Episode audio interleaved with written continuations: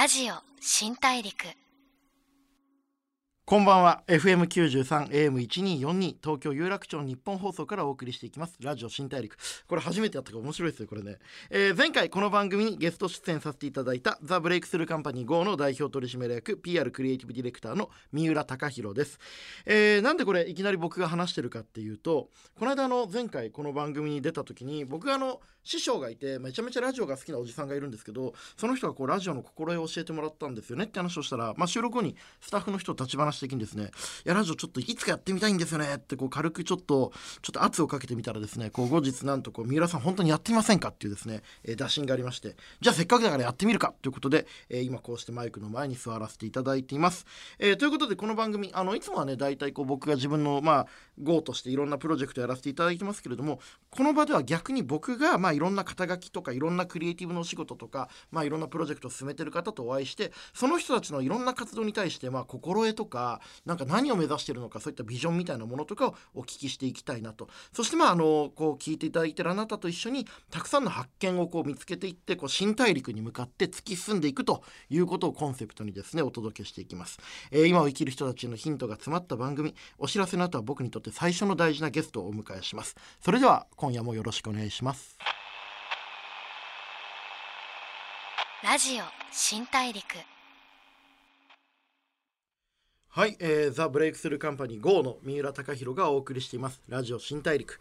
今回、えーお迎えしたのはですね株式会社ライゾマティックス代表取締役の斉藤誠一さんです。今日はよろしくお願いします。よろしくお願いします。いやもうライゾマティックスってこれ聞いてる人もしかしたら知らない方もいるかもしれないんですけどもあのクリエイティブ業界のなんか西麻布の一番有名で高級なお寿司屋さんみたいな。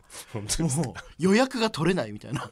こう10年連続ミシュラン三つ星みたいなもうありがとうございます。アートとクリエイティブとまあ開発も含めてテクノロジーとクリエイティブをもう組み合わせた一番レベルの高いプロジェクトをやってる僕もすごいリスペクトしてるチームの。でございます具体的にちょっとこう簡単にこんなことやってますってご紹介を一応していただけるとすいません。えっとうちの会社まあいろいろやらせていただいてるんですけど、一番最初に始まったのは、はい。あの今三浦さん紹介していただいたみたいに、まあメディアアートっていうそうですよね。コンピューターとか、はいはいはいまあいろんなテクノロジーというか、を使って表現する、まああのアート業界で表現するみたいなことをやってて、はいまあ、僕もともとあの建築なんですけど、はい。いまあ、いろんな分野の人たちが、まああのそういう、まあ、新しい表現みたいのを、まあ、美術館とかいろんなところでやってたんですけど、やっぱりどうしてもねお金稼がないと世の中で、あの生活はできないわけで。もともとメディアアートの集団から始まもったんですね。ともとはねメディアアートの集団から始まったんです。うんはい。でそこから、まあまあ、それこそ広告であるとか、はい。まあクライアントさんとか、はい。もしくは代理店さんと,、はい。えっと一緒に仕事をしながら、まあイベント作ったりとか時に CM 作ったりとか、あと最近だと、まあ、ブランドさんのエキシビジョン作ったりやってますよね。この間もスタバのオープニングとか,、とか中目黒のスタバのね、はい、ちょっと手伝いさせていただいたり、はい。あとは、えっと行政と一緒に、はい。あのそのまあ町おこしっつったらちょっとあれですけど、あのぜひこれ後半話せればと思うんですけど、はいえっとまあそういうようなあの島のやばいやつですね。島のやばいやつですね、はいはいはい楽しみです。もうもうすぐ開くやつですね、はいはい。それやったりあとはい都市開発やったり、まあいろいろやらせていただいてます、あー。なんかその昔で言うとエンジニアとかアーティストとか広告クリエイターって結構みんなパキッと分かれてるバラバラの仕事だったと思うんですけど、うん。ライゾマティックスの誕生くらいから結構ぐちゃっとこううん。境界が分からなくなってきましたよね。そうですね、ちょうどなんかアラアジャイルとか、まあアジャイルってそのなんていうのかな、うん。そのい一方向だけじゃなくて、うん。まあぐちゃぐちゃにって言ったらあれだけど、まあそのものの作り方が、ん。ようやく始まったあたりに僕なんかがもいて、ん。だから、まあ、簡単に言うとそのプログラマーも別にデザインを作ることができるし、はいえっと、デザイナーが逆にプログラマーと一緒に未知の領域を作ることもできるみたいな。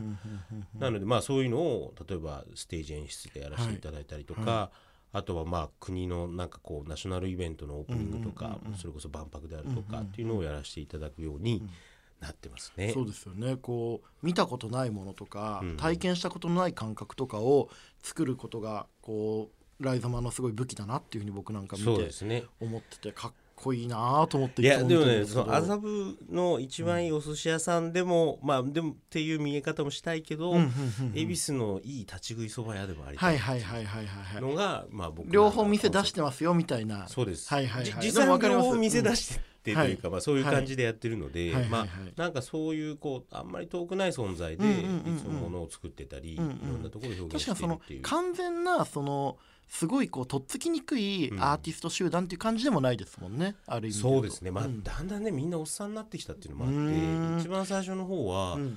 なんかライゾマっていうとこう、まあ、ロゴも黒地に白のもうなんか文字だし、はい。なんかちょっと怖いなっていうイメージが はい。僕が会社始めたのだからあの30歳ぐらいですかね。の時はいろいろ言われ30歳でましたけど。始められたんですね。そうですね。31になるなったからなってすぐかな。今だから設立でいうと今10 14期目に入ってます、14期目。なかなかこういう会社で14年間続くっていうのも結構大変ですよね。ね。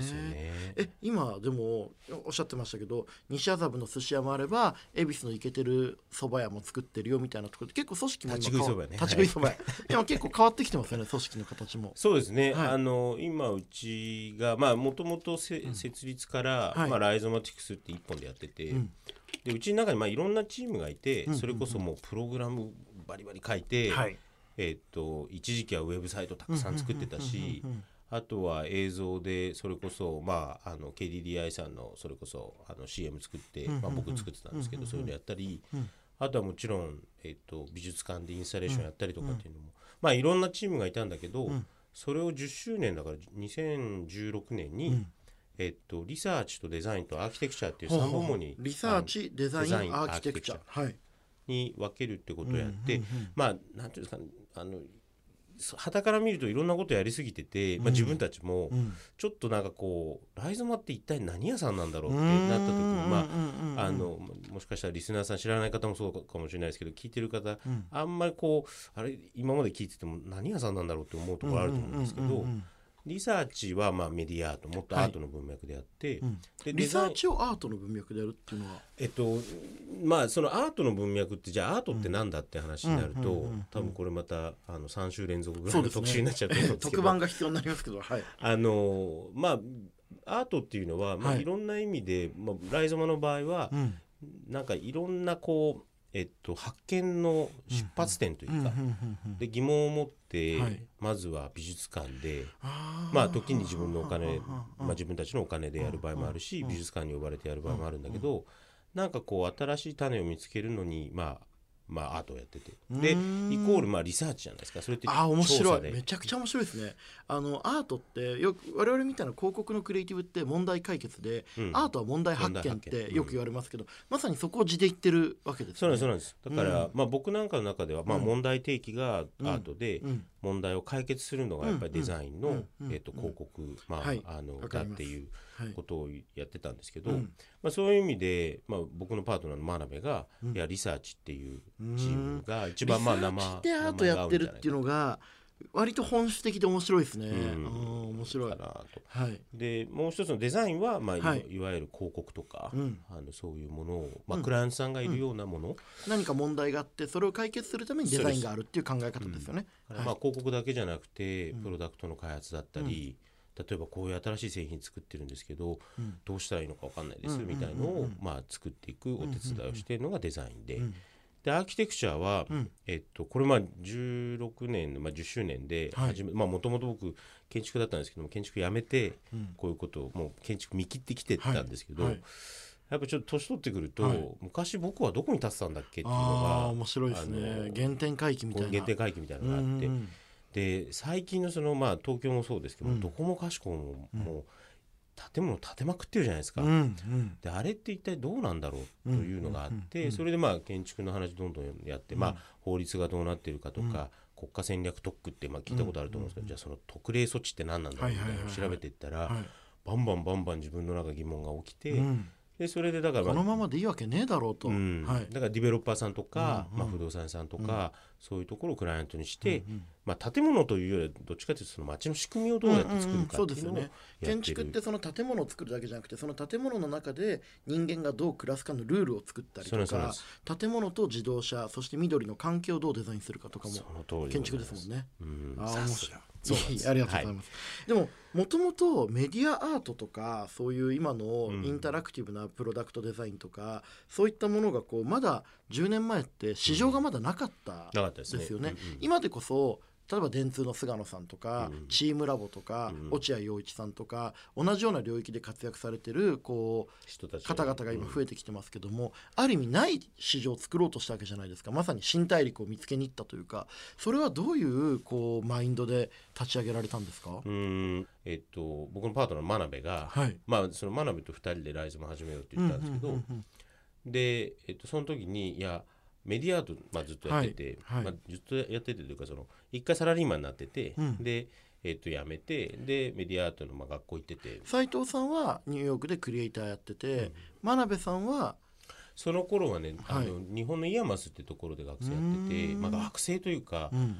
もう本当にあの MaxMSP っていう、まあそのうんうんうんなんていうのかな、まあ、プログラム言語というかそのはいはいはい。メソッドととかまあいろいろこう音をどうやったら、うんうんうんうん。あのプログラム作れるかとか、あとはもうビジュアルをどうやってはい。プログラム作れるかみたいなことを教えてくれてた、うちそこの学校の出身が多いんですけど、うーん。でそこにいてでその時まあいろいろと、まあ、ニューヨークに遊びに来たり、はい。えっともしくはまあ真鍋が短期留学みたいな交換留学みたいなので。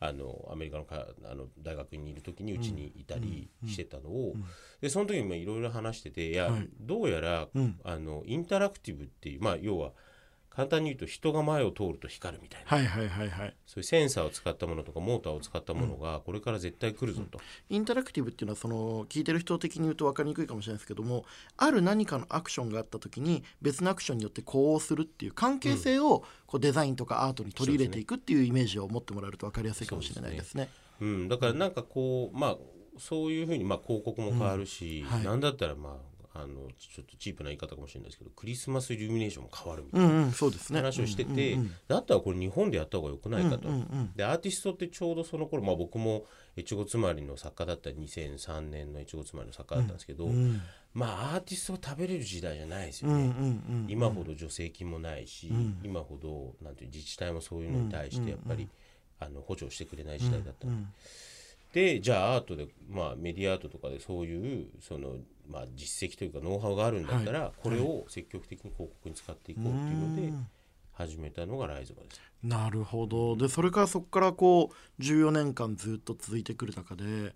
天気もともとは結構メディアアートのビジネスとしては市場がないじゃないですか、うん。それがこう急にこれだけ大きいこうチームになっていった転機になったプロジェクトとかってあるんですか、うん。一個大きいのは、はナイキのミュージックシューってやつですよね。はいはいはいはい。でこれあの皆さん今だったら知ってるかもしれないですけどナイキフリーっていう、うん。まあ、靴のシリーズがあって、うんうん。まあ、その時に画期的だったのがソールがものすごいぐぐにゃぐぐに。にゃっと曲がるやつですね。はい、であれが2000確か9年だったっけな、うんうんうん、に作ったやつが、うん。まあそのぐにゃって曲がるから、うん。中にセンサーを入れて、うん。曲げセンサーって曲がるとこう反応してくれるやつがあるんですけど、でそれで楽器にしたんですよ。そうですよね。ハイファナのチームと一緒に。そうです。はい。でそれ YouTube に上げて、はい。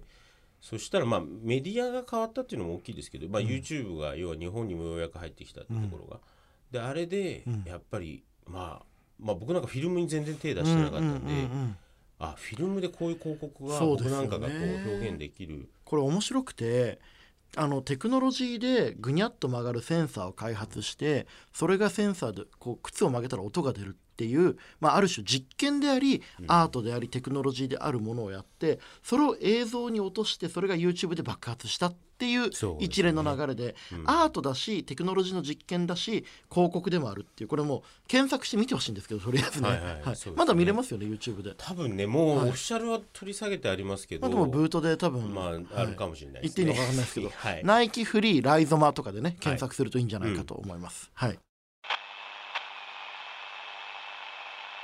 ラジオ新大陸。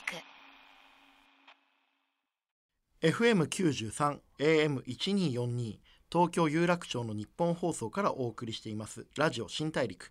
ザ・ブレイクスルーカンパニー GO の、えー代表三浦貴大がイノベーションを起こしている注目のキーパーソンをお迎えしています。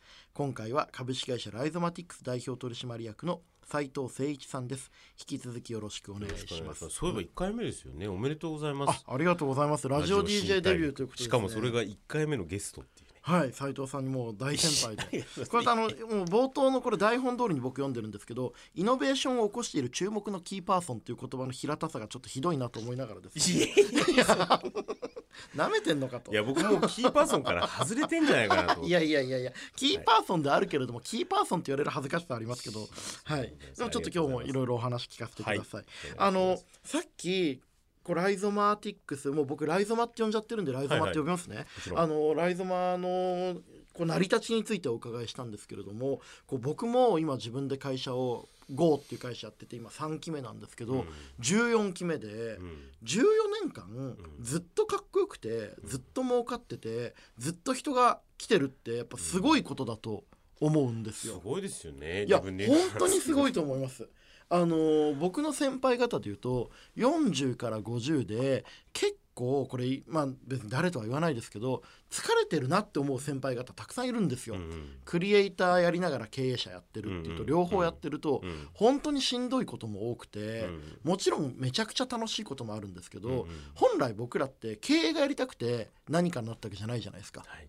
クリエイターとして頑張ってるうちにクリエイターにいい環境を作るために経営もやらざるを得なくてやってるみたいなはいとこがそうですね僕ちょっと正座しながらその話は聞きたいと思いやいいますやありますよね。いや、はいでもうあの斉藤さんが会社の代表として、うんここまでこうライゾマが生き延びて勝ち続けてきた最大の理由ってどういうところにあるんですかね？うーんまあ一番最初やっぱりこう、あの設立してから3年4年ぐらいはい。はやっぱ苦しいんですよ。苦しかったですか？うんうんうんうん。そのまあインタラクティブっていうものも、はいはい。その当時インタラクティブっていうと、はい。ウェブサイトだったんですよ。ホームペはいージのことで,、はい。で僕なんか別にホームページ作りたくないんだけどちょうどあの、まあ、ウェブバブルって言われる、はい。どこもかしこもやっぱりウェブを新しくリニューアルする、うんうんうんうん。もしくはキャンペーンですごい面白いコンテンツを作るっていうのがうんうんうん。流行ってたからどうしてもそっちばっかりやってたんですね。はいはいはいはい。で食べなきゃいけないものと、はいまあ僕よくライスマニーって言いますけどライスマネ要はまあお米を食べなきゃごー。飯をはい食べなきゃいはいはいはい。けないその理想を追求するとかビジョンに従うとかじゃなくてうん、まずは目の前のお金を獲得するまあためのそうですね会仕社を事も必要維持していかですよね。なきゃいけないってはいことですよねはい。でそこがうんちょうど終わった時に、うんまあよっしゃ来たって感じですよね。うんでそこからは、まあ僕も含め、うん。あのまああとはもうパートナーの、まあ、僕学べ、うん。えっと千葉石橋っているんですけど、えっと千葉が比較的やっぱりそのファイナンシャル周り見てもらってて、で石橋っていうのはまあその後えっ、とそうですねに10周もうもっとだ、えっと設立5年ぐらいかな、うん。でジョインして入ってるんですけど、うん。まあ、彼はデバイスの頭で、うんでなんかもうもうできるだけやりたいものをはい。作っていこうと、まあ、作りたいものを作るっていう環境を作っていこうっていうのが一つと、はい。まあ、だからありがたいことにまだそれができてるのと、うん。あともう一つは、うん。やっぱりこうなんていうのかなちょっと言い方あれですけど緩いというか、よ要はガチガチに全部要は、うんあの会社来たら一回タイムカードをして、はいはいはいはい。プリントするときに、はい。なんかジョブ番号を押さないと、はいはいはいはい。プリンターが作動しないみたいはいはいはないはい。硬さではななんかくて、謎の細かいルールによって社員をそこううなんですよ。縛る仕事もありますよね。うん。うちもそういうの一切ないんですけどうん。うん。でだからまあある程度自由演技で、うん。まあいろんなことができると、うんうんうん。まあもちろんその締めなきゃいけないところは、あの締めるんですけど、うん。でただまあできるだけその自由であり、あと社員をリスペクトするっていうのが、うん。うん。僕なんかがやってきたことなうんのと、うん。もしかしたらまあこれうちの多分あの取締役連中というか、まあ、はい。昔からの古株に聞いてみると、人それぞれの多分意見があると思うんですけど、はい。僕はまあ代表でありながらプレイヤーじゃないですか。はい。でさっき三浦さんも言ってたみたいに経営がやりたくてなったわけじゃないってこれちょっとまた必要あの、うん。これ失礼な言い方ですけど、うんなんだけど、うん。やっぱまあやんなきゃいけないじゃないですか。うん。ででもやっぱプレイヤーであり続けなきゃいけないなと思っていて、そうじゃないと、うん。だんだんとやっぱりルールになっていくんですよね、うーん。だからこうこういう方法でやんなきゃいけないとか、うんうんうん。やっぱこのこういうようなフィーの取り方じゃないといけないみたいになってくると、うんうん。うん現場を離れちゃうと。そうするとね、うん。やっぱり、まあ、会社なんだけどもっと会社っぽくなっちゃうんですよ。会社っぽくなっちゃうわかるな。俺も僕会社今3年目で会社作ってこう会社っぽくしようと思ってちょっと細かいルールとかたまに作ろうと思うんですよ。で例えばこうなんか物を動かしたらこの後こっちに片付けようとか、うん。なんかこう最終的にこういう連絡を入れようとか、うん。いろいろやるんですけど一番最初に僕が破るんで、うん。ぐずっとなくなっていくっていう、こう作っては壊し作っては壊しみたいになっちゃってるんですけどそれ作ってるのは自分自身？僕ともう一人経営メンバーがいるんでそいつと相談しながら、うん。こういうルールをやってみよう倫理書を出そうみたいな。っていうのを一回トライアルでやってみるんですけどこうプレイヤー三浦っていう本当に言うこと聞かないもう本当どうしようもないこいつがルールをぐちゃぐちゃにするんですよね。そうするとそれがなくなって,、なくなってあ社員も良かった社員も安心していくでもそもしかはいしてそれにちょっと近いかもしれないですね、うんだからやっぱある程度のはい。自由度がないと、はい。まあ、こう特にこういうその正解がない仕事で、うんうんあとは時間があればあるほどずっと作り続けるそこじゃないですか。なんですよね。そう。時間がある以上はうんクオリティって上げられるから、そうなん。ですよ無限にやっちゃうんですよねそうなんです。うん。だからなんかそういう仕事をしている以上は、うん。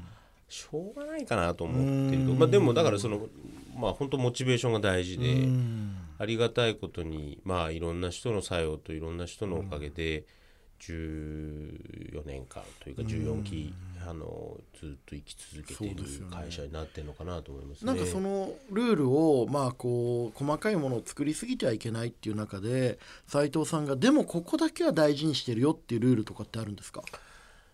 うーん一つは、はい。まああのちょっとね今もまたルールルールを作ろうとしているところなんですけど、うんうん。えっと、作ってる本人が楽しいっていうふうに思えること、はい。であとは、えっとまあ、クライアントさんも含めて、うん。いいチームであること。うん。でこれは信頼し合うチームが作れているかってこと、うん。で多分まあ物作ってるか、まあ、これ物作ってる方ってもう本当何のものでもいいんですけど、はい。折り紙折ってる人でもいいんですけど、うん。あの誰かと一緒に作る時に、うん。やっぱり呼吸みたいのがあるじゃないですかそれああでもって雰囲気わかります。はい。で雰囲気がいいとうん。絶対にいいんですよ、うん。例えば2人で料理を作る時も、うんやっぱギクシャクしないで作れると、うんやっぱ美味しいものができるじゃないですか、それと同じで、うんいくら、うん。えっともうそれこそスタッフ200人のイベントであろうが、うん。やっぱ雰囲気がいいとうん。いいものができるんですよね、わかります。そこはすごいルールというかもうこれ暗黙の了解として、これでも本当にスタッフ同士が楽しんでるかどうかって、アウトプットに明らかに出ますよね。うんこれ本当に面白くて、うん、スタッフが楽しくない仕事ってやっぱお客さんも楽しめないんですよ。そうですよね。そこには何の論理もないんだけど絶対的に確かなんですよね、うん。面白いですよね。どうもありがとうございます、はい。あの斉藤さんからいろいろお話しいただいてですね僕も自分の会社をもっと良くしたいなと思っていてこの後ちょっと2ラウンド目をどっか別の店でやりたいなくらいに思ってるんですけども、斉藤さん本当にありがとうございました。ありがとうございますはい。はい。えー来週はですね斉藤さんがプロデュースされた横須賀の無人島で開催するアートイベントセンスアイランドについてですね。これも僕もめちゃめちゃ楽しみで、はい。ちょっとまだまだお聞きしたいことたくさんあるんで、はい。引き続き来週もはい。よろしくお願いいたします、はい、よろしくお願いします。ラジオ新大陸 FM93 AM1242 東京有楽町の日本放送からお送りしてきましたラジオ新大陸。株式会社ライゾマティックス代表取締役の斉藤誠一さんをお迎えしてお話を伺ってきました。